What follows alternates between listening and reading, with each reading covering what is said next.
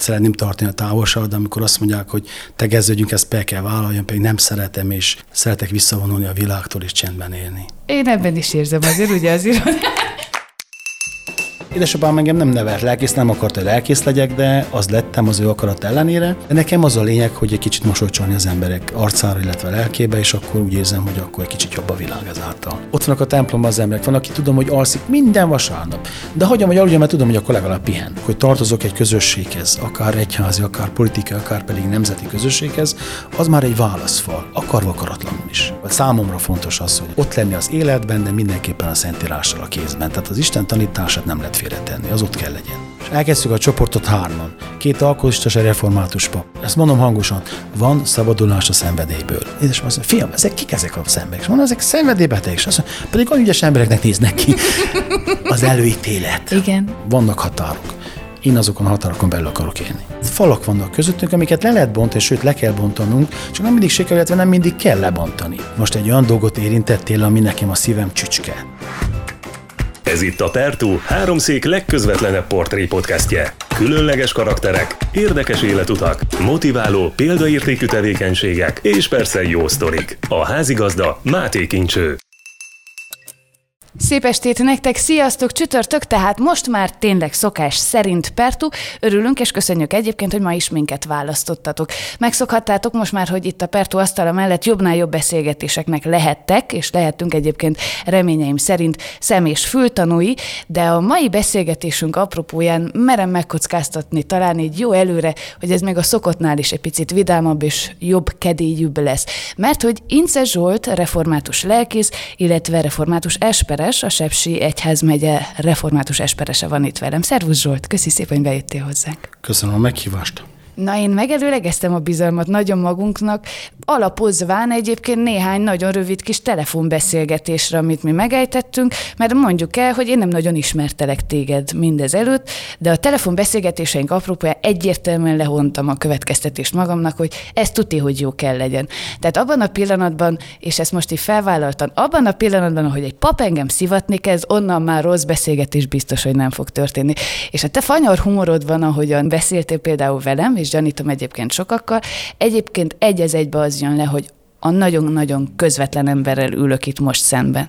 Jó-e az első benyomásom? Nem talált, egy nagyon no. komoly ember vagyok, zárkozott, és nagyon nehezen nyílok meg, és szeretném tartani a távolságot, de amikor azt mondják, hogy tegeződjünk, ezt be kell vállaljon, pedig nem szeretem, és szeretek visszavonulni a világtól és csendben élni. Én ebben is érzem azért, ugye azért, hogy Köszönöm, hogy kibukott így a széles mosoly a legelején, nehogy vakvágányon induljunk el, mert baj lesz. De egyébként tényleg hadd meséljek akkor neked ilyen háttérinformációkról. Na. Ilyenkor néha napján azért szoktam érdeklődni annak kapcsán, ki is az én vendégem, kivel fogok beszélgetni.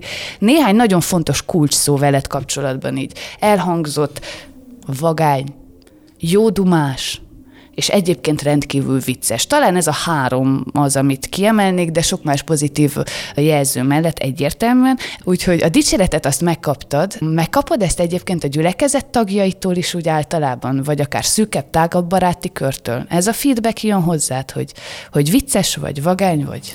A vicces az általában igen, az visszajön, mert a gyülekezetben is ugyanúgy próbálok vicces lenni, illetve akár prédikációban, akár a Isten tisztelet keretén belül de nem mindig jönnek vissza ezek a visszajelzések, mert eh, ez egy olyan szolgálat, egy olyan dolog, amiben részt veszek, hogy nem mindig van. Jó lesne, hogy azt mondják, hogy na milyen jó volt. Van, amikor kapok, van erre rengeteg jó példa, de az ember ezzel sosem tud eh, elégedett lenni, úgyhogy minél több az minél jobb lenne, de nem tudom, az emberek megítélnek, tudják, hogy ki vagyok, van egy stílusom, azt adom, ahogy van, ahogy adta Jóisten, és eh, élek ezzel. De Különösebben nem zavar, hogy van vagy nincs feedback, hanem élem az életemet, és vagyok, aki vagyok, úgyhogy ez ilyen egyszerű.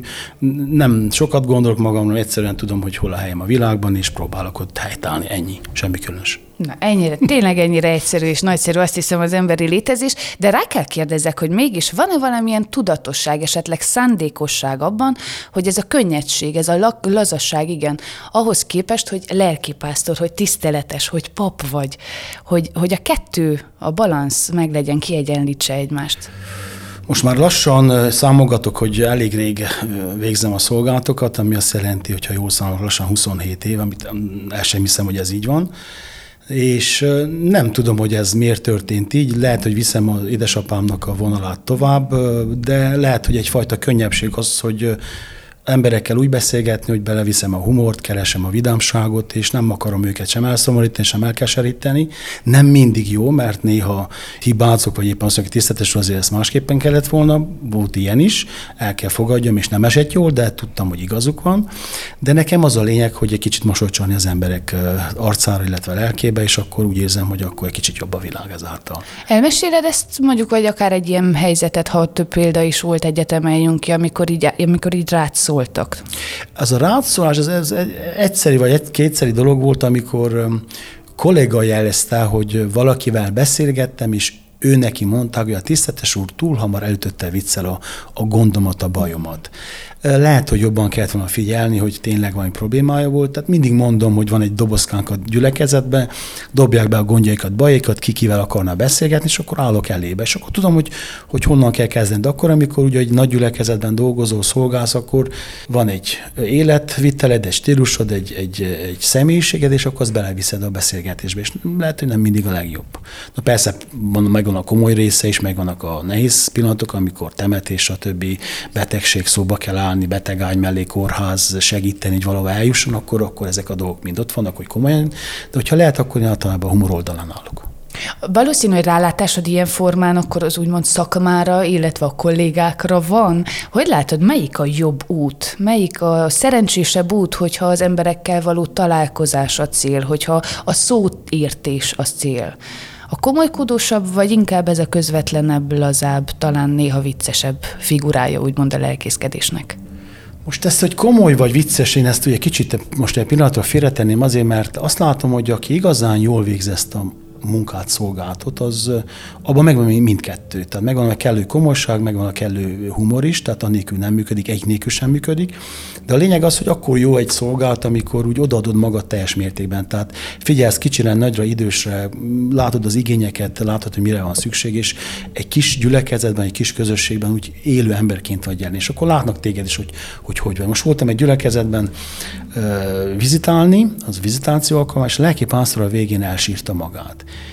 És olyan jó volt, hogy a gyülekezet lát, hogy a lelkésznek a lelke ugye kicsit megszólalt. Ilyen formában is. Pedig egy fiatal, életvidám belevaló gyerek. És, és olyan jó volt látni azt, hogy, hogy a lelkész is úgymond ez szlogen ember, de ez van. És a gyülekezet pedig látta azt, hogy nem mindig az erős, erőteljes, minden gondot megoldó, szponzorokat kereső, anyagi támogatásokat kereső ember, hanem egy olyan ember, akinek a lelke ugye kicsit néha összeszorul, vagy éppen úgy elsírja magát. És akkor ilyen formán az az egyszerű ember, aki, aki igen tud vidám lenni, ki tudja nyitni úgymond a lelkét, megmutatni akár a, a gyengességeit, Avassuk be a hallgatókat, nézőket. Itt pont a lépcsőfordulóban mesélted nekem, jövet felfele, ahogy érkeztünk ide a Pertu stúdiójába, hogy édesapád is lelkész volt. Igen. És azon gondolkodom, hogy akkor, amikor mondhatni, hogy a papi családban nő fel valaki, akkor az ilyen típusú gondolkodásmód, hogy milyen egy jó lelkész, hogy hogyan viselkedik egy jó lelkész a maga közösségével, ez akarva, akaratlan így beivódik bőr alá az első évekkel kezdődően, mert van egy jó példa, akit látsz magad előtt? Lelkészi családban felnőni nem mindig egyszerű saját gyerekeim egy másképpen jeleznek vissza, hogy én nem jeleztem vissza a szüleimnek. Tehát nekem jó adott egy jó természetet, hogy én úgy nőttem fel édesapám oldalán, vagy szüleim oldalán, hogy ez nekem természetes volt. Hogy templomba kell menni, pedig ment a film, ami ugye az én időmben egy ifjúsági film volt, az pont tízkor kezdődött, amikor mentünk templomba kovásztán. Hát kívánt a hócipő, hogy menjek templomba, de vittek. Alig vártam, hogy jön a mi atyám, akkor tudtam végén az Isten tiszteletnek. Tehát azért voltak nehéz oldalai ennek a, ennek a, ennek a lelkész családosdénak, de ugyanakkor pedig felnőttünk úgy, hogy láttunk dolgokat, emberekkel találkoztunk, emberek szeretetét kaptuk, hogy megvoltak a nénik a gyülekezetben, akik a, hozták azt, amit másképp egy egyszerű gyerek nem kap meg. Szeretetben, tésztában, figyelmességben, uh-huh. jóságban, ez, ez, ez egy ez rendkívül a nagy ajándék, amit, amit megkaptunk ilyen szempontból. Édesapám engem nem nevelt lelkész, nem akarta, hogy lelkész legyek, de az lettem az ő akarat ellenére. Ja, én... hogy ő szánt szándéka nem akarta? Nem, nem. Ő azt mondta, hogy nem, én orvos kellett volna legyek, mentem is oda vásárhelyre kétszer vonattal, de csak annyi. Megnézted a várost. Nem, a nagyom azért is ismertem, két professzorral találkoztam, köszöntünk, és mondták, hogy jobban nem megyek harmadszor, mert nem tanultam, nem érdekelt. Ja, a felkészültséggel volt, volt, nem érdekel. De mi, melyik volt akkor az a pont, amikor ezek szerint édesapád akarata ellenére, de úgy kezdted érezni magadban, hogy mégiscsak ez a pálya? 11. korom táján. Mi történt akkor? Hát úgy felkelt a nap, és aztán lenyugodott lassacskán. Semmilyen Nincs, konkrét... Nincsen vízióm, nincsen lélek alászállás, nincsen semmilyen különösebb ö, külső hatás, hanem egyszerűen úgy éreztem, hogy nekem ez a, ez a feladatom. Édesapámmal az a helyzet, hogy nagyon sokat ö, voltam a gyülekezetben, tehát mindig gyerekkoromban is fejett a nyakába, elvitt a gondokhoz, beszélgetett, én ott voltam valahol az istálóban a másik gyerekkel, ott voltam mellette, mindig beszélgettünk, reggel már hatkor elkezdtünk szövegelni, hogy a szomszéd tennével mi történt, vagy bátyám, nővérem rendkívül talált ezeket a reggeli beszélgetéseket, én meg nyomtam korom óta, és ez úgy, úgy nem tudom, mi jött, tartottam vallásorát, úgy helyette picit, úgy, meg olva. Volt egy nagyon, ami, amit úgy fontosnak tartok, az az, hogy az régi időben nagy dolog volt, hogy kaptam egy kicsi bibliát, egy fiatalok bibliát, egy narancssárga biblia, holland kiadás, magyar nyelven, és azt kezdtem olvasni, és azt rongyosan olvastam. Most már megjelent újból, és most is látom magam előtt, és azokat nagyon élveztem, azokat a történeteket, és nekem ez nagyon bejött, most mondjam ezt a mai kort szövegét, és ez nekem úgy, úgy, úgy, úgy összetevődött az egész, tehát nem volt ennek semmi különössége, nagyon egyszerűen példát láttam, szerettem, emberek között voltam, vagyok, és ez úgy nekem jó volt. Ez van egy ilyen nagyon sanda gyanúm, ahogyan ilyen objektív külső fülként vagy szemként hallgatlak, nézlek téged, hogy mintha ez egy ilyen rendelt út lett volna. Tehát a maga nemes egyszerűségében. Ez a jól van ez így helyzet, El, nemes eleganciája. Ugye Hermányból jöttél, vagy ott születtél, erdővidéki származású vagy, de olvastam, hogy, hogy Kovásznán jártál iskolában, aztán Sepsi Szentgyörgyön is jártál iskolában. Egy picit meséld el nekünk ezt a sok utat, sok iskolát, hát hogyan és miként alakult? lelkész családról beszéltünk az előbb is, és ugye édesapám kezdte a szolgálatát Szolokmában, Hargita megyében, aztán jött ide közelebb a szüleihez, az lett Magyar Hermány. Bátyám, nővérem bátyám született ott, Magfalván és Etéden, aztán én születtem Baróton, azaz Magyar Hermányinak tartom magam, ez fontos. Ma senki sem ismerek lassan a faluból, de én Hermánynak tartom magamat. Hermány után jött Kovászna, Kovászna. Uh-huh. ott voltunk hét évig, az első hét osztály ott történt meg, és édesapámat utána megválasztották lelkésznek fél lábbal, mert eltörte a lábát Szemerjára lelkésznek. És úgy jöttünk 1981-ben ide Szentgyőrre, és azóta Szentgyörgyi lakos vagyok. Azóta akkor Sepsi Szentgyörgy már az otthonod ilyen formán? Nem mondom azt, hogy ez az otthonom, mert én otthon vagyok mai napig Kovásznál is, oda megyek, oda megyek, mert nekem az a hely, ahol laktunk, az nekem mindig az otthonom volt. Otthonom a, a Kolozsvár, amikor egyetemista uh-huh. voltam, otthonom Szentgyörgy, mert itt vagyok, otthonom volt Kökös 8 mert ott voltam, 8 mert ott voltam lelkész, tehát nekem, ahol élek éppen az az otthonom. Nekem az fontos, hogy ott jó legyek. Na ez látod, akkor viszont nagyon izgalmas, és milyen jó, hogy helyzetem van egy, egy paptól, egy lelkésztől megkérdezni ezt, hogy mondod, hogy ahol vagy, az az otthonod, de mi az otthon akkor? Akkor, hogyha meg kellene valahogyan fogni, fogalmazni, hogy mit jelent az otthon, akkor egy lelkész, egy tiszteletes ezt hogy fogalmazza meg? Hát Ince Zsolt úgy fogalmazza meg, hogy Pont jó. az otthon az, ahol végig a családommal vagyok elsősorban, tehát ott, vannak a, ott van a feleségem, a gyermekeim, hogy jól érezzük magunkat azon a helyen, ahol, ahol élünk. Tehát az a környezet, amiben vagyok, a, a, a maga a lakás, maga a közösség, maga a falu, az az otthonom, ahol, ahol jól érzem magam. Tudom, hogy kinél mi van. Tehát mindig tényleg vissza, öreg pap vagyok a kökös idősz, időszakhoz, hogy tudtam, hogy hol van a legjobb, legjobb tej a faluban, és akkor este hétkor uh-huh. úgy bicikliztem, hogy pont oda voltam, és megittem egy csupor tejet, és akkor az úgy jó volt. Tudtam, hogy ki az, aki jól főz, ki az, akinek szépek a lovai, ki az, akire tudom, hogy segít, hogyha föl kell szántani a kertet, akkor mentem az öreg bácsihoz, akinek a muri lovával jött, és megcsinálta a kertemet. És akkor tudtam, hogy kihez fordulok. Tehát ez a fajta kapcsolat, ami az életet jelenti, hogy kapcsolatban vagyok emberekkel, kapcsolatban vagyok a világgal, a szűk körömmel, amiben élek én mert sok kapcsolatunk van, de ezek közeli kapcsolatok, és ez nem csak a család, hanem azon egy kicsit tágabb körben, mert lelkészként közeli kapcsolatok, de szerintem talán mégis fontosabb kulcs szó az, hogy értékes kapcsolatok, és nem az anyagi szempontokból persze, közelítve persze, meg, hanem em- emberileg. Említed akkor ilyen formán Kolozsvár is, illetve érthető ez úgy, hogy az egyetemi évek alatt a teológián akkor tényleg Kolozsvár is otthonoddá vált, vagy az, Az ottani szuper, közösség? Persze. Az, az, az, az a rendkívüli helyzet, mert ott mi a teológián úgy voltunk, hogy ott volt a lakásunk, ott volt a vendéglőnk, ott volt az otthonunk, a, ott volt a, a dísztermünk, a templomunk, az meg, tehát minden egy helyen volt. Annyira zártan tudtunk élni, hogy tényleg csak néha mentünk ki vizet inni a városba, meg egy kicsit művelődni, tehát Friss levegőt friss szívni, levegőt és sétálni a parkba, és a szamos megnézni, hogy folyik, merre fele folyik, de másképpen tényleg megvoltunk a magunk is burkában. Ez egy különleges hely a teológia. Hogyan emlékszel vissza így ennyi időtávlatából azokra az évekre, az úgymond egyetemista évekre? Mert ugye én jól tudom, ott úgy van, hogy evangélikusok, unitáriusok, reformátusok az elején együtt tanulnak, Igen. aztán nem tudom, második, harmad év után talán. Az unitárosok külön mennek, Külön de, mennek, és igen. evangélikusok ott együtt vagyunk. Együtt Igen, vagyunk. igen, igen. De hogy egy picit találkoztál más felekezetű, fe- felekezetű fiatalokkal, Persze. gondolom ez a zárt közösség, amit így emlegetsz, azért színes volt és Hát nagyon, hát nagyon, hát tele voltunk élettel, mert ugye az én időben sokan voltunk, ugye egy nagy hiány kellett pótolni 90 után, és akkor nagyon sok embert fölvettek a teológiára. Ezek között voltak 19 évesek, és voltak 40 évesek.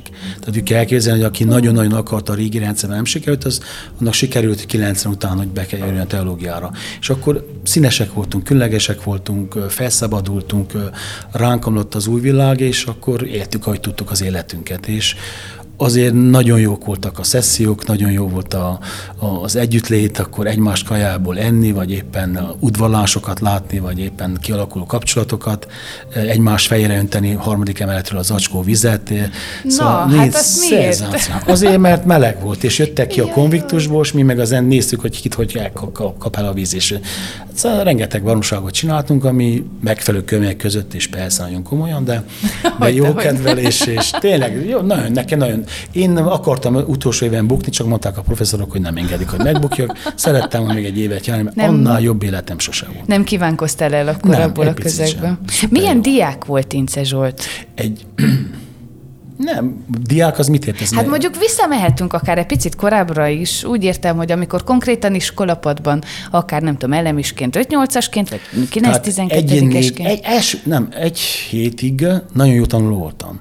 Tehát Kovász nagyon jól tanultam, azért jó volt a csapat, az osztályközösség, és egymást toltuk előre. Ide kerültem Szentgyőre, egy másik iskola, másik környezet, itt már kevésbé tanultam olyan jól. Én egy olyan középszinten voltam, nem hátul, nem elől, úgy el voltam, megálltam a helyemet, nem sokat lógtam, ezt úgy hiányoltam az életemből, de ott voltam, szerettem. Ez lehet, hogy a életemnek a része, hogy nem lógtam el, hogy valaki kelljek, hanem a közösségben lenni, a suliban, ott lenni az osztályban. És ha közösségi lógás volt, akkor legalább jó, meg- be, jó, nem, volt. voltak.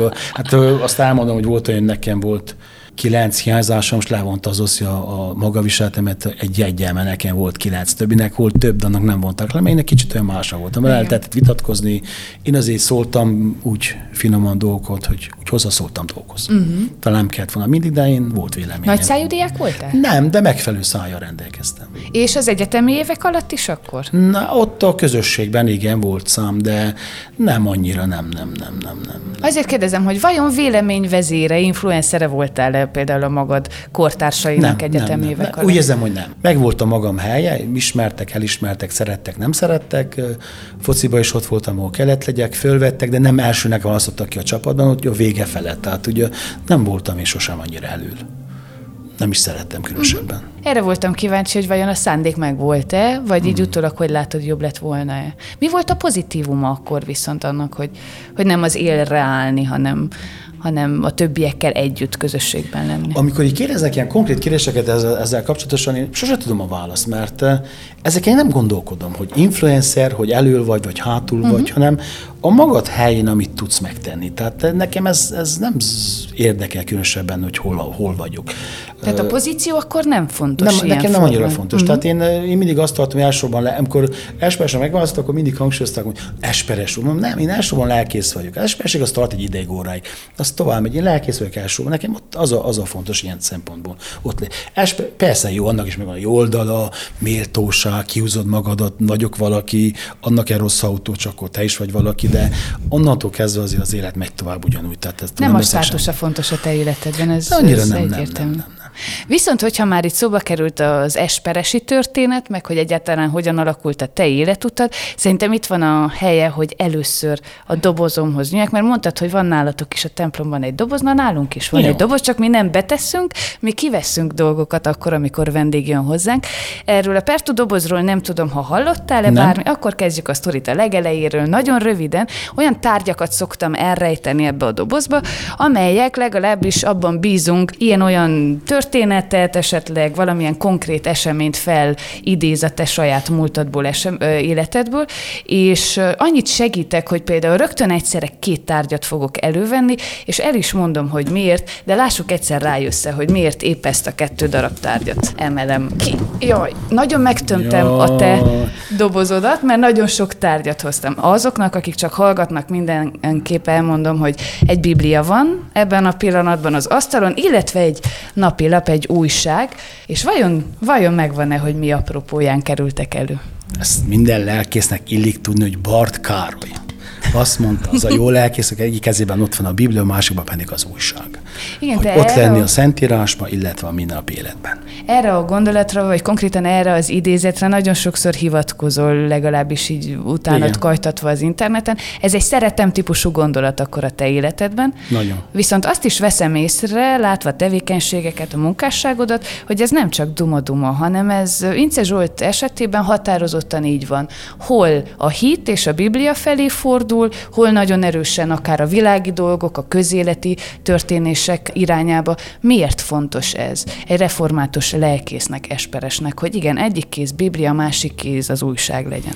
De szerintem úgy önmagáért beszél ez a két tárgy is akár, hogy nem lehet elvonulni ebben a világban, hogy akkor élek a magam kis világában, ami tiszta és szent és jó, és tényleg a Szentírás alapján történik, és akkor a szennyet, a, most nevezük az usa elnézést az újságíróktól szennek, vagy szennylapnak, és azt mondjuk, akkor ez nekünk engem nem érdekel.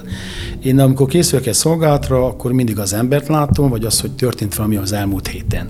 Beszélgettem valakivel arról, hogy. És azt beviszem a prédikációra, hogy azért készülök, úgy készülök kimondottan a prédikációra, hogy tudom, hogy nekem kell beszélni. Most el, egy példa, háború Ukrajnába. Akkor nem lehet nem beszélni arról, hogy nincsen háború. A békért imádkozni szinte kötelező módon kell minden vasárnap a gyülekezet közösségében imádkozni.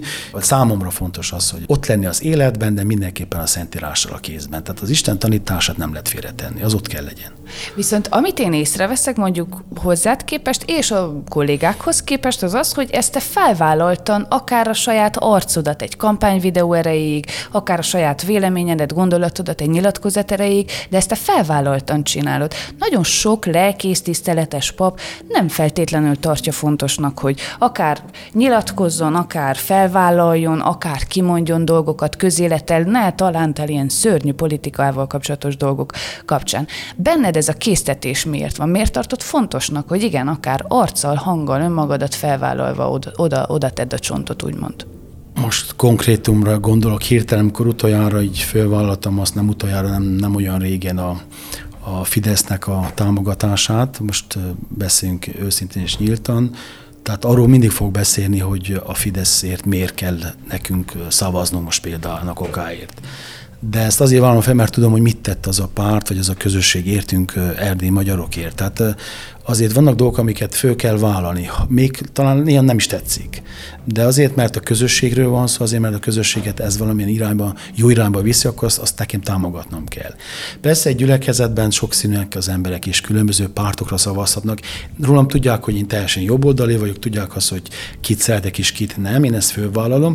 Tudom, hogy lehet, hogy van, akit megosztok ezáltal, éppen nem tetszik, de ez az életemhez hozzátartozik, és hogyha egyszer felvállalható, vagy velem az én értékeimmel kicsit úgy ö, egyensúlyban van, akkor minden tovább mindig azt mondom, hogy igen, föl van, odaállok, kiállok, elmondom, ö, beviszem a prédikációba, emberek között elmondom, tehát ez nekem teljesen Nem természetes. szülez néha konfliktus helyzetet, mondjuk gyülekezeten belül, vagy akár kollégák között egy-egy találkozás Nem, alkalmával? ilyen, ilyen nem, nem volt, nem volt. Nem, Ez nem jó. tapasztaltam, nem tapasztaltam. Vagy, vagy nem mondják el, az valószínű, hogy így van, hogy nem mondják el, vagy úgy, úgy csendesen lenyelik, és akkor ebből nincsen sos. Nekem nem volt ebből probléma. Azért kérdezem, mert látod, újfent szerencsésnek tartom magam, hogy erre is rá tudok kérdezni egy arra érdemes embertől, de én ilyen formán a te szakmádat és az én szakmámat, a mindenkori lelkész, illetve a mindenkori újságíró szakmáját nagyon hasonszőrűnek találom, mert van egy ilyen picit konzervatívabb hozzáállás, tudod, hogy, hogy nekünk nem szabad valamiért állást foglalni a nagy nyilvánosság előtt. Te a gyülekezeted, én a rádióhallgatók, vagy épp az olvasók előtt.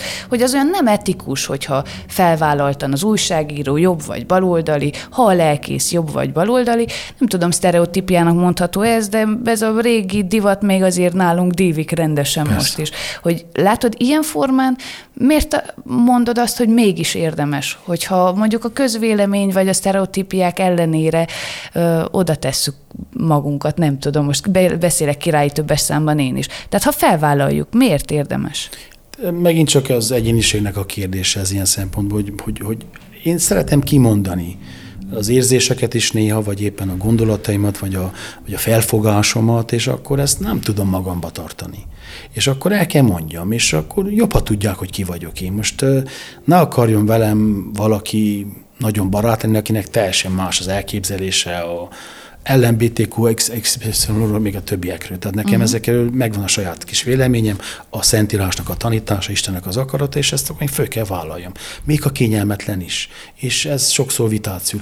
Példát mondok, esküvőn voltunk ilyen angol-magyar esküvőn, bocs, kötök kicsit angolul. És én megtanultam a szöveget, izé, minden, felolvastam, elmondottam, nagyon jó, végén adottak hozzá Magyarország, hogy tisztetes, de vagány, de ha is nőtt a májam, azóta is ilyen máj problémáim vannak. De lényeg azon van, hogy beszélgettünk egy órán keresztül, hogy milyen vagás. Akkor így mondja, rátértünk arra, hogy politika, magyar politika. Kiderült, hogy ilyen Orbán ellenesek. És amikor kimondták ezt a szót, és én elmondtam, hogy én addig csinálnak bármit ők, most ezt értsük jól, addig, amíg megkaptam a magyar állampolgárosat, és nekem ez rendkívül fontos, hogy van egy piros fejeződ igazolványom, ez nekem fontos. És ezt megkaptam, én addig ezt a pártot sosem fogom szídni.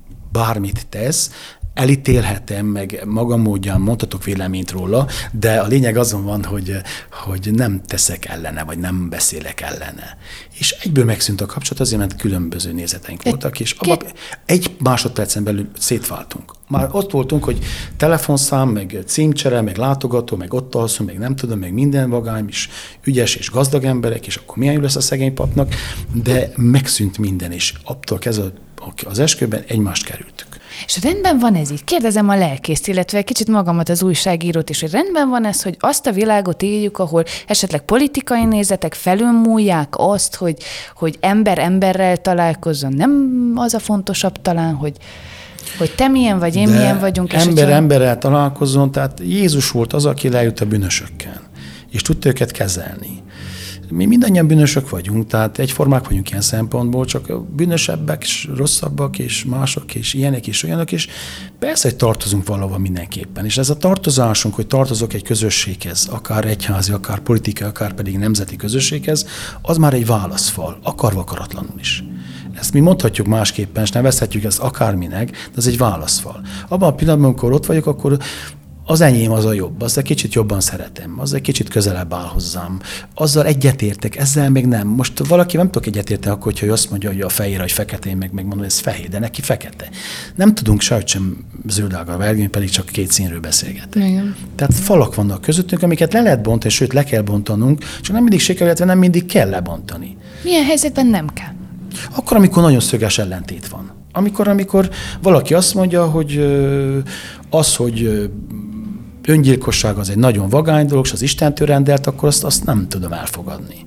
Na most mondtam egy nagyon abszurd uh-huh. dolgot, mert nem hirtelen jutott más eszembe, de rengeteg dolog van, ami bennünket elválaszt, és most hirtelen nem mondok, segítsél újságíró vagy, tessék mondani. Ne, ne, jó ez a sarkallatos példa szerintem, amit Na. mondtál, mert Életpártiak vagyunk, nem mondunk le az életről, utolsó percig harcolni. Tehát ez az Istenem bennünket így teremtett, és így akar bennünket megtartani. Vannak dolgok, amik bűnnek számítanak, és a mai világ pedig szenzációsan azt mondja, ez így a jó, és ezt így kell megint, és mindent szabadon, nyíltan, őszintén, és mindenki mindenkivel csinált bármit ebben a világban. Nem, vannak határok. Én azokon a határokon belül akarok élni. És gondolom akkor a gyülekezetedet is ebbe az irányba igyekszel terelni. Az biztos. Mennyire formálja az adott lelkész, egyszer mind az adott vezető, közösségi vezető véleménye, saját véleménye, saját gondolkodása, saját mentalitása a nagy közönségnek, nem közönségnek, hanem közösségnek. És sok esetben mondjuk közönség is, amikor például Igen. prédikálsz. Nem, ne, ezt sajnos nem tudom lemérni. Tehát ez egy jó kérdés nagyon jól hangzik, mivel nagy gyülekezetnek vagyok a lelkipásztora, ezért elég sok a hiányosságom, nem az övék az enyém. Nem mindent látok jól, nem mindent tudok jól. Vagy nem tudom, hogy mennyire érinti meg őket. Mert most azt nézem, hogy van egy prédikáció, YouTube-on lehet meghallgatni, ránézek, hogy hányan hallgatták meg, jön egy szám, milyen szép ez a szám vajon kit ért el, ki értette meg. Ott vannak a templomban az emberek, van, aki tudom, hogy alszik minden vasárnap. De hagyjam, hogy aludjon, mert tudom, hogy akkor legalább pihen. Legalább nem hallgat mást. És addig ott van, megnyugszik. Van, aki tudom, hogy nem érti, de ott van. Van, aki mm. meg tudom, hogy, hogy annyira érti, mit mondok, hogy, hogy velem együtt érez, mert látom a könnyet, látom az örömet, látom a, a mosolyt az arcán. Tehát ezt lemérni nem tudom, hogy mekkora a hatása egy lelkipásztornak, vannak visszajelzések, jók és rosszak, és, és, és én nem ezen gondolkodom. Vagy De ezen gondolkodnék, akkor sok öngól lehet magamnak. Igen, valószínű, hogy kritikus is kellene legyen az ember, de látod, akkor ilyen formán meg megfogalmazódik a kérdés bennem, hogy akkor viszont mi a dolga egy lelkipásztornak, ha vajmes nem az, hogy a nyájat terelje bizonyos irányba, vagy a másik irányba.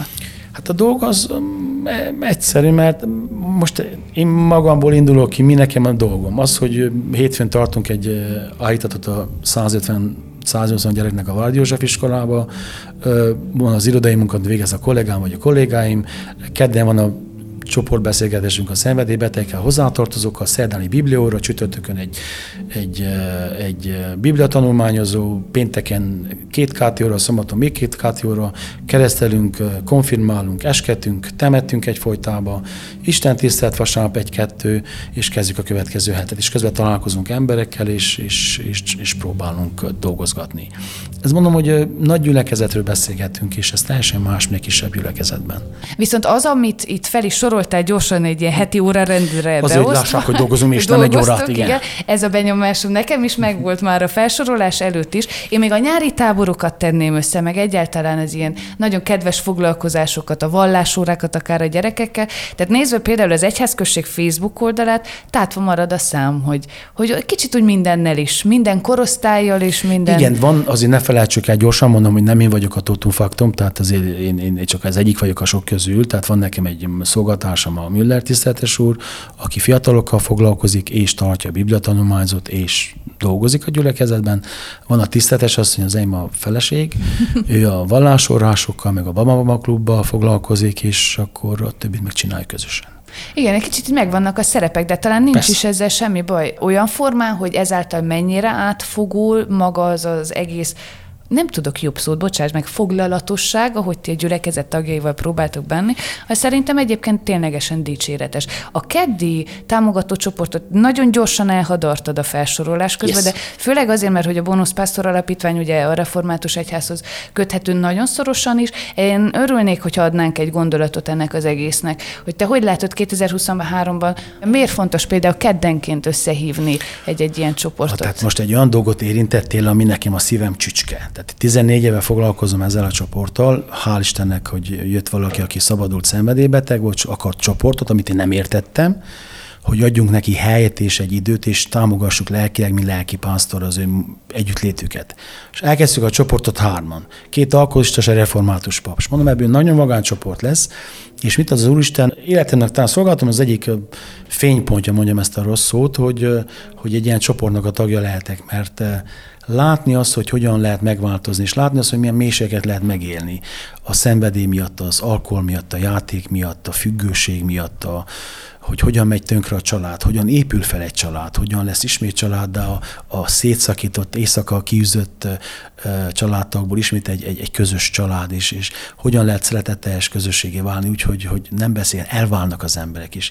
Én voltam, kérte a személyzetű tisztes beszélés a feleségemmel, hogy fogadjon vissza, most már nem iszok, és mentem, hogy fogadja vissza, én tisztetesül ezt a részt, sose az életben nem fogadom vissza. És visszafogadta, és egy nagyon szép család lett belőle. Most voltam utógondozói táborban is, hogy nem foglalkozunk vele, de azt én mondom hangosan a mikrofonba, hogy rengeteg embernek van alkohol és játék problémája, rengeteg család szenved, mert nem csak a szenvedélybeteg, hanem a család is szenved, gyerekek különösen, és a feleségek különösen tagadják, takarják, átélik, szégyen, megszégyenültek, és minden van benne. Büdösek az alkoholisták, és együtt kell velük élni, és, és veszekszenek, és mindenbe belekedni, és nem lehet tudni, mikor mi történik. És akkor ezek az emberek a 14 év alatt több mint 300 ember megfordult az, a csoportunkba, 300 ember, gyorsan beszélek, aztán értsen mindenki, jól válogassa ki a szavaimat, hogy, hogy, hogy ez nagyszerű dolog, hogy az Isten kegyelmében mit megérnek. És ami nagyon fontos, hogy mindig azt mondják, hogy köszönjük Istenünk, hogy ez nekünk sikerült és hogy van szabad, ezt mondom hangosan, van szabadulás a szenvedélyből. Szenvedélybeteg marad az ember egy életre, de van szabadulás. Gyorsan mondom el, hogyan kezdődik a szabadulás, ezt mindenkinek kell tudnia, hogy mondtam, hogy mikor van az első lépés a szabadulás feles. Mozzak, akkor, amikor az ember szembenéz tükörbe saját magával, és azt mondja, hogy én szenvedélybeteg vagyok. Ez az első lépés. Mi kell történjen addig, hogy mondjuk valaki eljusson ide? Gondolok itt akár családrészről, tudod? Ö, azt kell tenni, a, a szenvedélybeteg, most épp a tegnap mondotta valakinek a bizonságtételeit idézem, hogy érezte, hogy meghal. Tehát érezte, hogy most meg fog halni. És akkor azt mondta, hogy na, innen változtatni kell tehát az a szenvedélybeteg esetében. Mm. Hogy pedig azt, hogy azt mondta a felesége, hogy akkor itt a táskát kitettem, és onnantól, hogy de nem jössz be a házba. És akkor azt, hogy akkor valahol el kell mennem, és ment Ózdra. És kell akkor valami drasztikus Nagyon-nagyon, tehát nagyon mélyre kell jutni ahhoz, hogy mm. ezt meg tudja. A szenvedélybeteg hozzátartozó még nehezebb helyzetben van. Mert ő már akar változni, de a szenvedélybeteg nem. Csoportunkban a feleség járt a csoportba hónapokon keresztül, és a fél meg otthon vidámon ívott és ez egy nagyon-nagyon nehéz lelki folyamat, amit meg kell élni. De mindig azt mondom mindenkinek, hogy van szabadulás, van megtisztulás, van kitartás, és nagyon fontos, ebből a betegségből föl lehet gyógyulni. Rengeteg betegségből nem lehet legnagyobb odaadással, legtöbb pénzzel, legnagyobb családi szeretettel nem gyógyul meg, meghal a beteg. Itt föl lehet épülni. És nagyon fontos talán az is, hogy kifogalmazódjék egyáltalán, hogy betegségről van. Igen, ezt én, én ezt mindig elmondom. Én még azt mondtam, hogy a szenvedélyben nem szenvedély. Alkoholista az a részeges disznó, aki ott van az út szélén. Nekem az alkoholista és részeges. részeges. Uh-huh. Most már nem így fogalmazok. Szenvedélybetegről beszélek, tehát betegségről beszélünk, ami gyógyítható, kezelhető és rendbehozható. Te magad mondod, hogy ilyen nagyon szívügyed nagyon. E- ez a projekt, de látom is, hogy oh, ahogy oda jött a lendület. Mennyi óra lesz a perc, végnyomom reggel. Csinálunk egy külön kiadást, csak erről, jó? Komolyan, én abszolút Hozom magammal a munkatársat is, a nagyon Ferencet is. Szuper dolgokat tudnak elmondani, mert én tőlük tanulok. Én ezt mai nap bevallom. Ezektől az egyszerű emberektől, tehát ez nem pénz, meg, meg diploma, meg karrier kérdés, nem az, hogy valaki hogyan éli meg ezt a Igen. betegséget, és hogyan gyógyul ki. Megjárja azt az utat a maga tanulságaival. Tehát olyan Igen. dolgokat.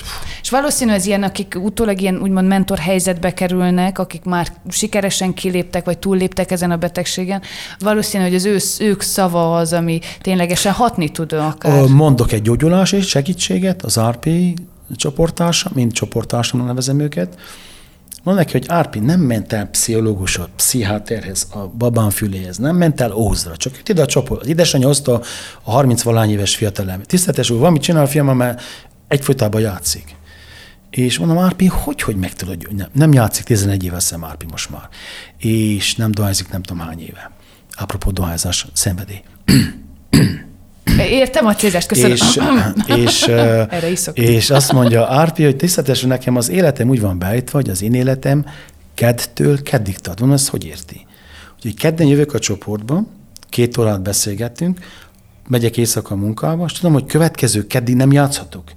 Nekem nem olyan terve vannak, hogy egy hét, egy órás, egy év, két évet nem játszom, nekem kettől keddig tart az életem. És ez olyan szép volt, ez megfogalmaz. Egyszerű srácról van szó, nagyon jól megfogalmaz, nekem ez vezérigém ilyen szempontból. Kettől keddig tiszta vagyok. Ja, ez nagyon jó. Szuper. Szlogenje lehetne a támogató csoportnak, tényleg annyira. honnan, honnan ez a szeretet, érdeklődés, egyszer, mint szenvedély, a téma kérdés iránt mondod, hogy szívügyed?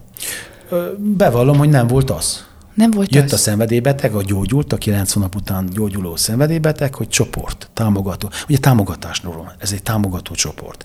Egymást bátorítjuk, egymást támogatjuk akkor, amikor ott vagyunk hogy kell ilyen csoport. Nem értettem, mi az, hogy csoport, mi az, hogy támogató, mi az, hogy szenvedélybeteg. Jött a két lányával. Tisztetes úr, csoport. Én hatalak akar reformátusnak, mert nem volt református. Mondom, na, hát hagyjon békét ennek, na, De mondom, nem tudom, de egy hely kell. De tisztetes is legyen ott, akkor egy, mondom, nekem hiányzik a pupom hátam, hogy most minden kell. De óra 6-tól 8, mai napig van, 6-tól 8-ig, ha havasz, hanem nincs óra átállítás 6-tól 8-ig.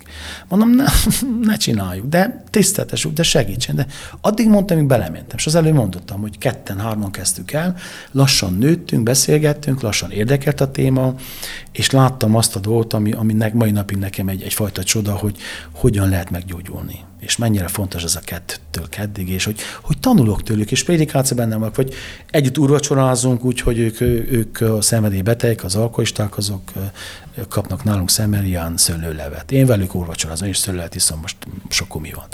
Tehát ez a lényeg azon, hogy, hogy közösségben vagyunk, és együtt vagyunk, és ők nekünk nem szabad.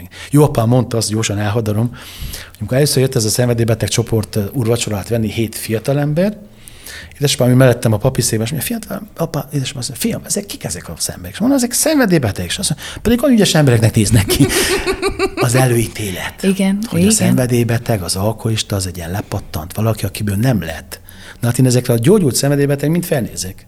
Hát fel is Ezek lehet, az emberekre tényleg, ezek letettek valamit az asztalra, nagyon mérül, fölálltak. És ez nekem személyemben ez egy nagy dolog. Úgyhogy ne veszünk többet róla, mert hanem sose vagyunk vége. Mondom én, a külön kiadást ennek kell szentelni, itt kacsintok a kollégák felé legyen, akkor ez egy jó barátság kezdete ilyen szempontból, vagy egy jó későbbi beszélgetés Szívesen. kezdete ilyen szempontból. Kicsit visszakanyarodva hozzád, illetve a tevékenységekhez, mert a a keddi találkozók az csak egy úgymond töredék része annak, amit ott közösen csináltok. Az, hogy mennyire színes a paletta, azt már végigbeszéltük, de mennyire fontos az egy lelki pásztornak, hogy a legkisebbektől, lásd, babamama csoport, elegészen a legidősebbekig, ugye az idős gondozásig végigjárva az utat, hogy tényleg mindenkivel, vagy minden egyes korosztályjal úgymond megtalálja a közös hangot, a közös szót, hogy ott tudjon lenni. Nekünk ez a szolgálatunk révén az, hogy foglalkozni mindenkivel, ez szinte mondjam azt, hogy szolgálati kötelezettség. Uh-huh. Ez a munkaköri leírásunkban benne van, hogy a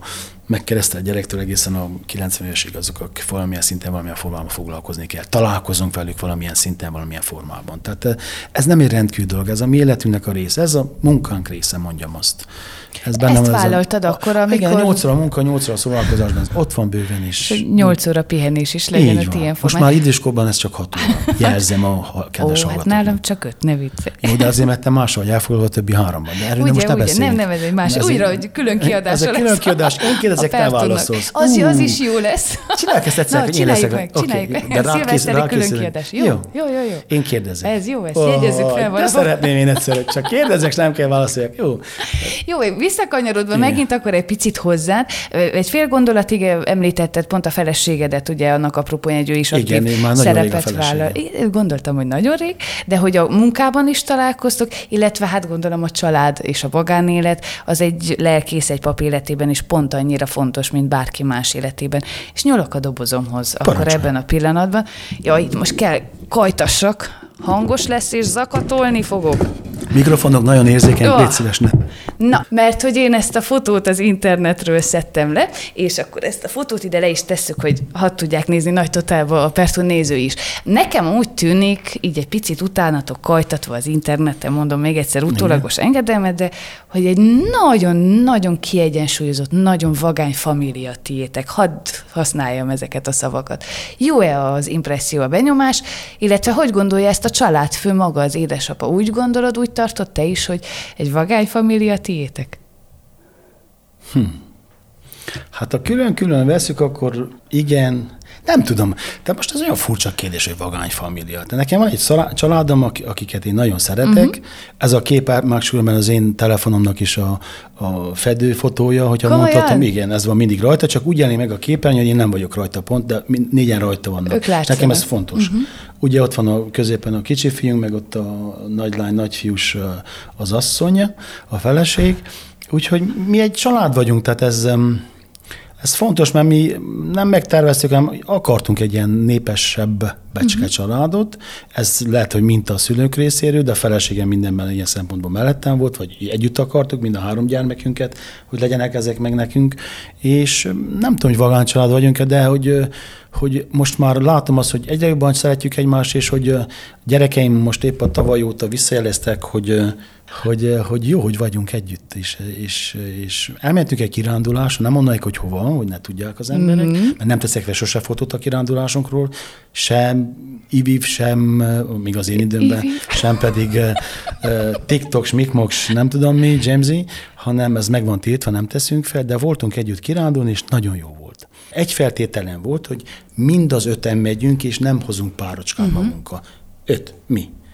Hát de, mondom, döntsétek el, hogyha jöttök, mind az ötön megyünk, hanem négyen nem megyünk el. Uh-huh. És akkor mondtam, hogy hova, mit akarunk, és akkor elmentünk. Idén jött a katalányom, hogy akkor édesapa, nem megyünk el megint ötön. Mondom, győzd meg a, a Az öcsédet, édesanyád, mi fizetjük az utat, amit kell, de mind az ötön megyünk. Uh-huh. Hát de idő, időpont, akkor a helyszín, mondom, döntsetek el, sem az idő nem érdekel különösebben, azért mondtam egy időntalan, uh-huh. a hely nem érdekel, de együtt, közösen és csak ötön. És meg van szervezve, le van foglalva, és megyünk. Jaj, nagyon. Tehát akkor ilyen formán tényleg a gyerekektől, de fentről jött a kezdeményezés, Kata lévén akkor a legnagyobb. Igen. De jó ez, hogy a fiúk is akkor ezek Ó, szerint partnerek akartak, az egész történet. Ez szerintem egy édesapának nagyon jól tud Jó, esni. jó, jól esett, hogy nem igaz. Meg úgy egyáltalán a Hát szülőknek. szuper. Mire vagy ilyenkor büszke Isten igazából? Mire vagyok büszke? Uh-huh. Amikor a gyerekek egy ilyen ötlettel, kezdeményezéssel állnak elő. Örülök, nem büszkeség. Inkább Nincs öröm. büszkeség? Nem, most büszkének lenni. Ez a büszkeség, ennek van egy rossz hátulütője is, hogy akkor Na, mert most ezt sokszor az emberek félreért, és azért nem akarom is mondani itt a rádióm, nehogy hallják, hogy büszke vagyok, hanem én a gyerekemet nagyon szeretem, és, és büszke vagyok rájuk, nem is kérdés mind a háromra, de örülök, hogy ők vannak, és hogy együtt vagyunk. Nekem ez a fontos. Az öröm inkább mm-hmm. benne, meg a hála, hogy együtt vagyunk, és hogy együtt kirándulhatunk. Ez nekem újdonság, hogy egy édesapa mondjuk a büszkeség apropóján vagy Büszke, most nem, el, de hát mindig, amikor kicsinyeltük őket, akkor volt mindig speech a részemről, vagy az édesanyjuk részéről. Persze mindig elmondtuk, hogy büszkék vagyunk rá, meg milyen jó, hogy vannak ők nekünk, ezt úgy megfogalmazzuk, de úgy a büszkeségen túl nekem egyfajta öröm, meg hála van bennem, uh-huh. hogy ez, ez ők, ők, ők, ők léteznek, és hogy vannak nekünk. És akkor az öröm meg és a hála ilyen formán azokra az életutakra vonatkozóan, amit úgy kezdenek lassan bejárni, ha jól értettem, meg jól számoltam, Nézted, matekoztam. igen. Kata ő Pesten van, most ebben a pillanatban, illetve filmes irányban mozgolódik az ő igen, igen. Nem, sajnálom a lányomat Miért? szempontból, mert féltem, nem sajnálom uh-huh. rosszul, féltem. Azért, mert egy olyan szakmát választott, ami rendkívül nehéz, ami ez neki úgy néz ki, hogy van egy feelingje, van egy tudása, és van érzéke hozzá, csak hát nem tudom, megkapja a helyét ilyen szempontból az életben. Féltem őt. Uh-huh. Mert hogy, hogy tehetséges, az, én ezt mindenkinek mondom, tehát Oliver Stone-tól elkezdve valakinek elmondhatom, az én lányom a legjobb, legjobb rendező a világon, Ugye? csak még nem tudják. Sokan, de én már tudom. És na, hát ez, ez ne, de dolgozik ügyesen, mm. rendezgeti magát, és most megint megy, a, szabad-e reklámozni, mert lesz ez a mi filmtett Kolozsváron. Jaj, és mindig szabad van lehetősége, lehet, van lehetősége egy filmet rendezni, uh-huh. amit támogat a filmtette, és akkor van egy mentora, és most fog rendezni egy kis filmet. Alakul, alakul az ő útja Ügyes, is akkor ügyes, ilyen szuper. Máté, ő Brassóban van? Ő Brassóban van, ő egy ilyen tanácsadói cégnek a munkatársa, reggeltől estig beszélget, megtanul perfekt románul, adja magát, milyen szép fiú, fielöltözik, öt méterről érzem az illatát, hogy hívják, kidolgozott test van neki, minden a helyén van. A büszke Egy tényleg- édesapai leírását. azt tudja, az a fiam olyan, mint hogyha a skatujába hozták volna. Tehát neki van egy pöttye az ingén, azt az inget, ha ilyet is leveti, és újat vesz fel.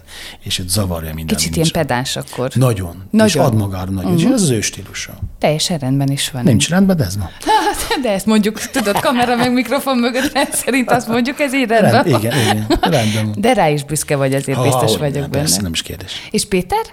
Péter, ő most végezett Budapesten az első éven pszichológián, ő egy nagyon meleg lelkű fiatal emberke, nagyon gyorsan megtalálja a hangot az emberekkel, együtt érez, időssel, kicsivel egyaránt. Jó felsrác, nagyon ügyes fiú. És nagyon ügyesen végezte az elsőt, és na mondjam ki, büszke vagyok mind a háromra, most már akkor nyugodjunk Jaj, meg. nagyon jó. A lelkész is tanul itt a Pertus stúdió. Köszönjük szépen. Jól van, de hát beszéljünk a, a meleg otthon, meg egyáltalán Olyan a meleg van, na, de na, most süt a nap, olyan meleg van, hogy úgy, úgy szívünkben meleg otthonra gondoltam. De egyébként itt is meleg van egészségedre. Igen, tehát beszéljünk az édesanyáról is. Annak idején ti hogy találkoztatok? Hát úgy, hogy jött konfirmáció felkészítőre édesapámhoz, és ment Ez később haza, volt. és édesapám mondta, hogy fiam, kísért haza ezt a szép leánkát. És mondtam, hogy hát, pff, pff, ha muszáj, akkor jó. És hazakísértem egyszer, hazakísértem kétszer, aztán megismertem, aztán nem voltunk együtt, csak akkor megint összejött az utunk, és akkor egyszer csak elvettem feleségül. És nem élet belőle. És lehet három szép És nehová alakult. Ja, ez nagyon aranyos. Mondtam, itt ki is szaladt a számom, hogy ez jó régen volt, amikor ti konfirmáltatok olyan formán, hogy Az messze vagy volt. konfirmálás felkészítő ráadásul, gondolom, az még egy évek korábban kezdődik. Hát ismeretség azért, hát azt is elmondom, elmondhatom, hogy a, az apósom, anyósom volt nálunk látogatóban, Magyar Hermányban, és mondták, hogy a lábuk alatt ott mászkáltam. Na hát annyira rég ismernek engem például az ő szüleim. Jaj, jaj, jaj. Mert a apósomnak az első unokatása, az nekem keresztapám volt, a Döme keresztapám, mm-hmm. a világ egyik legrendesebb embere, csak sajnos sok korán meghalt. Úgyhogy össze, nagyon kicsi a világ ilyen szempontból. Igen, igen, meg vannak Pici. utak szerintem, amik úgy meg vannak írva, meg meg vannak rendelve, és aztán ember megy. szerint Így igen, van, így van. járjuk. A... Milyen, milyen házastárs vagy te ilyen formán? Hány éve vagytok házasok? Hát hivatalosan Hivatalosan. 95-től errefele. Igen?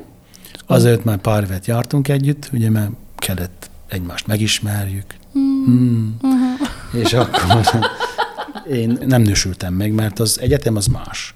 Akkor az ember viccelődik, csinálja, teszi, udvaroltunk, mindent csináltunk, de udvaroltam a feleségemnek, jöttem haza, jött ő fel Kolozsvár, tehát ez nem volt kérdés, de nem volt házasságkötés. Volt egy el- eljegyzés, az volt, de aztán mikor végeztem az öt évvel, utána eskü, és akkor úgy mentem ki a gyülekezetbe, hogy ő is jött velem együtt. És akkor kökösre ezek szerint már együtt költöztetek. Azóta ilyen szép. Nem volt nászutunk, Ó, bepótoltuk, aztán na, valamikor... hol, hol, hol jártatok? Jaj, nem, nem, semmi pótlás nem volt. Mentünk mindig szabadságra a gyerekekkel, a családdal.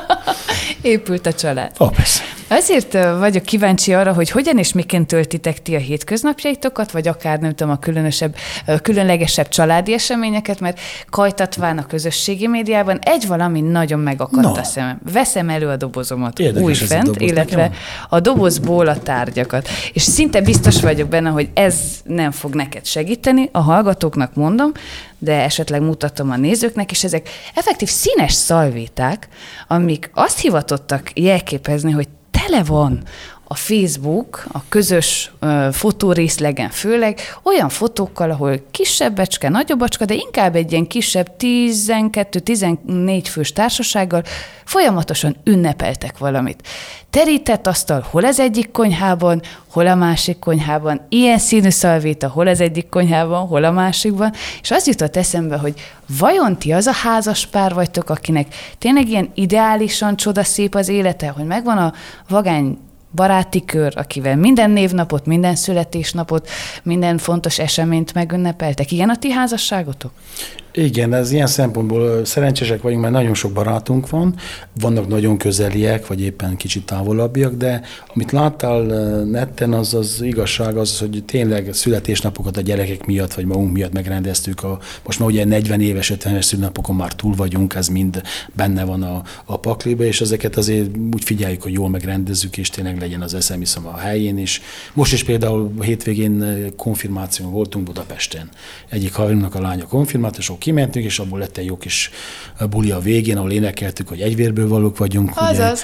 Ugye, és miért vannak a jó barátok, és stb. Tehát ezek a klasszikusok elhangzottak, és tényleg a barátság ilyen szempontból fontos, és azt meg is éljük a mindennapokban is. És ezt, hogyha egy kicsit kilépünk az úgymond családi keretből, tehát nem rólad, mint családapáról gondolkodunk, feleséggel, gyerekekkel, szülinapokkal, névnapokkal, stb., hanem, ha nem tudom, az Ince Zsoltról, csak úgy, akkor ő is egy ilyen bulis alkat még mindig, mert ugye az egyetemi évek után el tudom képzelni, biztos az voltál, de még mindig vajon?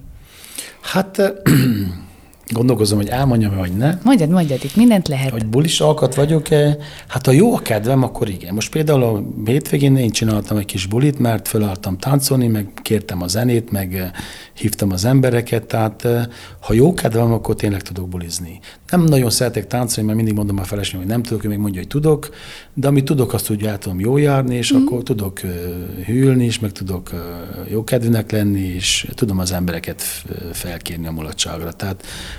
tudok uh, hangulatot teremteni, hogy akarok. Csak oda lyukadunk, látod, amit a beszélgetésünk elején talán egy picit cáfoltál, hogy azért egy-egy közösségnek mégiscsak te vagy ott a vélemény vezére legelő, hogyha arról van szó, hogy táncra kell mozdítani. Ja, persze, meg tudom csinálni, persze, képes. Hogyha már egy kicsit rólad, és talán, ha megengeded, kajtassunk egy kicsit a személyesebb éned irányába, nagyon érdekel, hogy milyen ember vagy te túl azon, hogy a lelkész, aki kiáll, és saját bevallással szerint egyébként sokszor úgy, nem sokszor, mindig úgy prédikál, hogy a saját életéből is hoz valamilyen példázatot vagy párhuzamot, beépíti a prédikációba, milyen vagy akkor, amikor nem az édesapa funkcióját töltöd be, amikor nem a lelkész vagy, amikor nem valamilyen közösség kapcsán kell felszólaljál, megszólaljál, hanem mondjuk csak a saját magad csendjében vagy, vagy éppen nem csendben ülsz, hanem hanem elmegyek egyet motorozni. Yeah! Hozom! Hozom a motort! Itt a motor, olyan régóta zakator a dobozban, alig vártam, hogy, hogy kivegyünk. Hoztam egy, nézd csak, még ilyen lábacskája is Nagyon van neki, hogy megálljon. Um, mondom a hallgatóknak első körben, hoztam egy játék motor biciklit Zsoltnak, ami nagyon nem hasonlít arra, milyen neked van. Kölcsön kaptam, úgyhogy köszönöm szépen a gazdájának is ezúton, de csak ilyet kaptam kölcsön. Milyen a te, elveheted egyébként bátran. Nem, nem, nem zakatolunk. Nem, nem az én stílusom. Akkor gyere meséld el, milyen a te stílusú motorod? Hát most én azt el kell mondjam gyorsan, hogy ezelőtt x évvel, az nem is olyan sok, 4-6 évvel, siettem valahol az autóval, az úton ment mellettem két ilyen csopperes idősebb úriember, aki nagyon nagy lelki nyugalommal motorozott. És rátöbbentem arra, hogy én valamikor 20 éves koromig sosem a saját mini kölcsönmotorral motoroztam, gokartoztam, pici koromban, uh-huh. mobra, kecske, stb. megtanultam motorozni, mindig valakitől kértem, mert nem volt sose pénzem motorra, és mondom, mindjárt meghalok, és itt rohanok mindenféle, és még jót nem motoroztam. És akkor megmérgettem, mondom, leteszem a vizsgát ezt feleséggel meg kell beszélni, ez hülyeség, mert még kell csinálni. Akkor ugye már mondom, én elkezdtem járni, akkor ő is szerette, hogy járok, ugye nem csajokhoz, hanem motor felkészítőre, meg vizsgára, mm-hmm. és akkor hogy veszünk motor, de nem, nincs sok pénzünk erre, mert a gyerekek meg minden, hát nem, de akkor alkudoztunk. Addig, hogy egy, megláttam egy motort, és beleszerettem, egy gyönyörű szép egy choppert vettem, meg egy 650-es uh, Yamaha Dragstart, és az ékszer volt, tehát ékszett. Azt mondta mindenki, hogy ő pedig 20 éves motor volt és azt hajnakának is tetszett, ő is szívesen eljött velem mhm. motorozni. És akkor mondtam, hogy én nem teszek le nagyobb vizsgát, mert az jó lesz, nekem nem megyek nagyobb motorra, de aztán rájöttem egy nagyobb motoros, akkor egy nagyobb motorra kicsit, egy hófehér, egy, egy 1100-as. Őt láttam én a Ez Facebookon, egy azt motor hiszem. Akkor a, a szomszéd srác szólt, hogy vigyem el a motorját, egy, az egy Turenduro volt, hogy melegítsen fel, hogy legyen olajt cserélni benne. Mondja, nem ülök másnak a motor, nagy összetem. Próbált ki, menjél el. Egy pár méter csak. Elmentem városba, Kiénbe, Kökösbe, visszajöttem, és mondom, nekem ilyen motor kell. Eladtam a csoppert, és vettem egy Turendulot, ami most egy Triumph Tiger, egy angol motor, és jaj, jaj. nagyon szépen megy, nagyon gyorsan, de nagyon lassan is tud menni, és az egy külön világ. Aki nem motorozott, az minden motoros hülye, meg bunkon, meg mm. süket, meg nem tudom mi. Van köztük intelligens, még egyetemet végzett is, meg pap is, Egyházkeretünkben van 25 motoros pap, ezt csak úgy mondom Ó, neked. menj már! És Ak- külön kis közösséget is nem, alkottok még egyébként? próbálkozom. Nincs még motoros klub? Még nincsen, de kéne, mert jó volna, de nincs idő rá sokszor. Én nem gyárok itt csapatokba, különösen néhány emberrel néha igen, de Voltunk hajnalkával ketten egy hosszabb túrán. A motorozás az egy külön világ, zúg, búg, kényelmetlen. Mit szeretsz benne?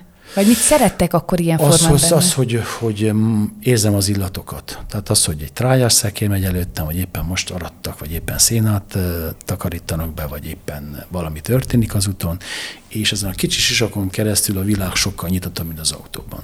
Ugye? Jobban látsz.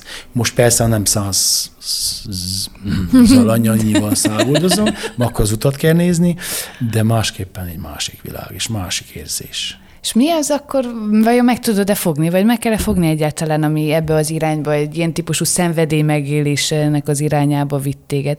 Mit pótol? Aha, megvan a szó. Milyen hiányt pótol a motor és a motorozás az életedben? Hát azt pótolja, hogy nekem sosem volt motorom, és akkor valószínűleg ezt, hogy nem volt, és ugyanakkor pedig nem tudom, ez, vannak dolgok, amikre rákérdeznek az emberek, és én nem tudom a választ rá, mert nem azért csinálom, mert volt egy kérdésem, uh-huh. és az egy válasz, volt egy hiányom, és akkor az a pótolom. Azért, mert ez úgy jött, megláttam, ezt oda vezetem vissza, hogy puff, két emberke, puff, izé, rétjenyírbe, mobrán tanulok vezetni, alig tudok felülni, úgy vettek le, mert lábam nem értes, édesem látta, jól fiam, jössz szembe velem.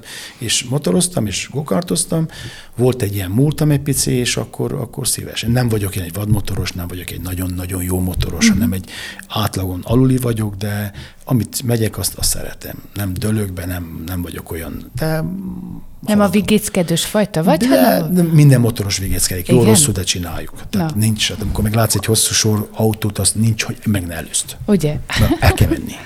Mi volt a legveszélyesebb dolog, amit a motoron csináltál? Ezt most így Az, hogy felültem rá. nem, na, komolyan. Ne akarsz kikerülni. dolog? Igen, ami olyan kicsit kockázatos helyzet volt. Nem megyek bele olyasmibe. Nem? Nem, nem, nem. Tehát azért, azért vigyázok olyan szempont. Megy, megyek nagyon gyorsan, de azért, azért csak a féket azért használom.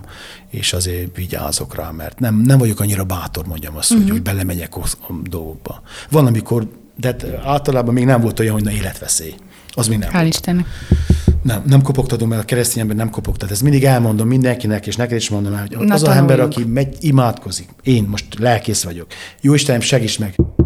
Nem kopogtat. Ez egy rossz szokás, amit hisszük, hogy a, a fétis segít, de nem, nem a Mhm. kopogás. Jó Isten, te, ő, mindannyian segítjük egymást. Nem kopogtatunk se Nem neked, se a hangtechnikának nem Sem, tesz nem jót. tesz jót. Ígérem. Főleg a hangtechnikának és a hitűnek se tesz jót. Nem kopogtatunk. Se a hitnek, se neked, Édes se a hangnak. segíts meg, de ugye, és kopogtatom. Mm, jó, ezt Bocs, bocs, Nem, elnézést. semmi probléma. Hát azért vagyok itt én is a Mindig Pertó mondom, asztala mellett, hogy mindig mondom. tanuljak, és ezáltal én is több legyek. kopogtatunk, Úgyhogy köszönöm. Bízunk. Na igen, na igen. Igen, ez egy ilyen komoly válaszút itt hirtelen. Jó, jó, jó, hát szintén egy... Visszatérünk a motorokhoz. Igen? Kicsit a válaszút irányába fogunk elmenni most. Nem, nem? nem, nem, annyira konkrétan, hanem hogy vég- közeledvén a beszélgetésünk végéhez. Ilyen Ja. kérdés, most már fellélegeztél meg, látod, nem Hallom a végét, de ó, de jó. Hová motoroznál el? Ha egyszer vehetnéd a sátorfádat, nem Fogom lenne... is venni a sátorfámat Na, valamikor, és kívántkozok egy olyan turára, ami pár napos, és ami kimondottan motorosokkal, és, és úgy megszervezve megy, és úgy, úgy lássak dolgokat. Tehát most a netten rengeteg mindent lehet látni, de hát itt azért nem kell nekem messze menjek, mert nekem vannak ilyen turáim, hogy elmegyek és megyek 100-120 kilométert, ami azt jelenti, hogy elindulok Szentgyőr, Tusnád, uh-huh. Nyergestető, vissza Katrosa, Kézévásárhely, Kovászna, Szentgyőr, hazajöttem 100-120 kilométert. Ilyen ö, hosszabb távú motoros túrákban nem gondolkodsz? De azt mondtam, hogy abba gondolkodok, Ja, hogy hogy, majd után. jövőben, akkor, Mhm. akkor jövőben szeretnék, és akkor a motort le, le akarom cserélni, akkor milyen, visszamegyek. Milyen irányba? Az Horvátország, abba az irányba, úgy, úgy valahol Mhm. nyugat fele. Oda, igen. Van. Hát igazság szerint, igazság szerint ez hülyeség. Szívem szerint mennék akár Portugáliába is motorozni, mert olyan helyek vannak, hogy sírsz. Ezért kérdezem, mert pont nem is olyan nagyon rég hallgattam végig egy Gyergyó Szent Miklósi kolléga podcast beszélgetését, ő egy motoros párost interjúzott meg, két srácot, férfit, úriembert, akik bejárták a világot így motorra. Amit elmeséltek, hogy mi mindent lehet látni, tapasztalni, élni, megélni, nagyon fontos egy-egy ilyen világot járó túra alatt, valami ilyet. Tehát ha én megkívántam, akkor gondolom az, aki ténylegesen tud motorozni, ő áhítozik is. Motorozásnál könnyebbség. Egy, nincs annyi cuccot. Tehát korlátozon az, hogy most mit pakoz. Mhm. Uh-huh. Tehát Hanikán is megvolt, hogy egy csomag az övé, egy pedig az enyém, egy pedig a közös. Ami azt jelenti, hogy egy tornacipő, egy két alsógagy, két trikó, és abban be fejezve vizes cucc, hogy legyen nálunk, Mhm. uh-huh. és, és egy papucs. És nincs tovább. Nem tudunk vásárolni ruhát, milyen jó, nem tudunk még többet venni, milyen jó, nem tudunk ajándékokat vinni sem hozni, milyen jó, és nem kell foglalkozni, mert kicsi a hely. Igen. Egy, kettő, bárhol megállhatsz, Ja, igen. bárhol tudsz parkolni, ami nagyon fontos, nem kell fizetni érte, nagyon fontos, és ugyanakkor pedig a szabadságod megvan. Azért Ez a vele. tipikus, nem tudom, lehet ez is csak buta sztereotípia, de a motorozáshoz jön nagyon, nagyon kötött szabadságérzet, ez a tipikus szabadságérzet, ez megvan neked akkor, amikor a nyerekbe ülsz? Ő, van egyfajta szabadság, van, van, van, van. Tehát lazább vagyok, nyugodtabb vagyok olyan értelemben, hogy tudom, hogy, hogy érdekes a motorozás, nem egy biztonságos dolog, de ugyanakkor pedig nagyon jó ott ülni a nyerekbe, és, és, és haladsz, és más érzés, teljesen más érzés, nem minden nap ilyen szempont. És a motorozás ugye az csak nem egy éves szórakozás, hanem az idősz kötött. Tehát Igen. Néhány Szezonális, hónap, igen, ennyi, igen, igen. És ez ilyen szempont teljesen más. Hát én kívánom azért, hogy ez a hosszabb bacska, nagyobb bacska túra a motorral jöjjön össze, majd esetleg várunk vissza akkor egy élménybeszámolóra ennek kapcsán is, de, de egyelőre nagyon szépen köszönöm én ezt a mai beszélgetésünket. Remélem jól érezted itt magadat nálunk. Ami mondtad, hogy most már lassan véget fel adnak, egyre jobban érzem magamat. Nem tudtam, hogy mi fog ebből kisülni, pertű, meg stb., de meg gyorsan is beszéltek, néha nem mindent lehet érteni, de én köszönöm szépen a meghívást, és ne felejtsük, hogy szenvedélybetegség. Na így van, és hogy keddenként találkozó. És az életre sokszor kettő keddig tart. Kettő Isten keddig. kegyelméből. Ezt fogjuk kiírni oda, hová ki kell írni. Zsolt, köszönöm nagyon szépen, hogy itt voltál velünk. Nagyon szívesen. És köszönöm szépen a meghívást. Nektek is nagyon szépen köszönjük, hogy ma is végignéztétek, illetve hallgattátok a Pertut. Ne felejtjétek természetesen a ti véleményetekre is kíváncsiak vagyunk, úgyhogy ha van ötletetek arra vonatkozóan, hogy kit hívjunk meg ide a Pertu stúdiójába, bátran írjátok meg nekünk Messengeren, vagy akár Facebookon, vagy akár kommentben, ahogyan és ahol jól esik.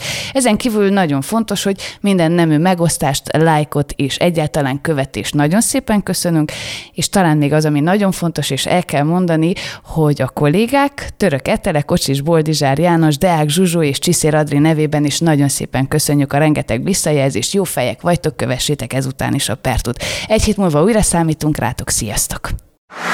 Ez itt a Pertú, háromszék legközvetlenebb portai podcastje.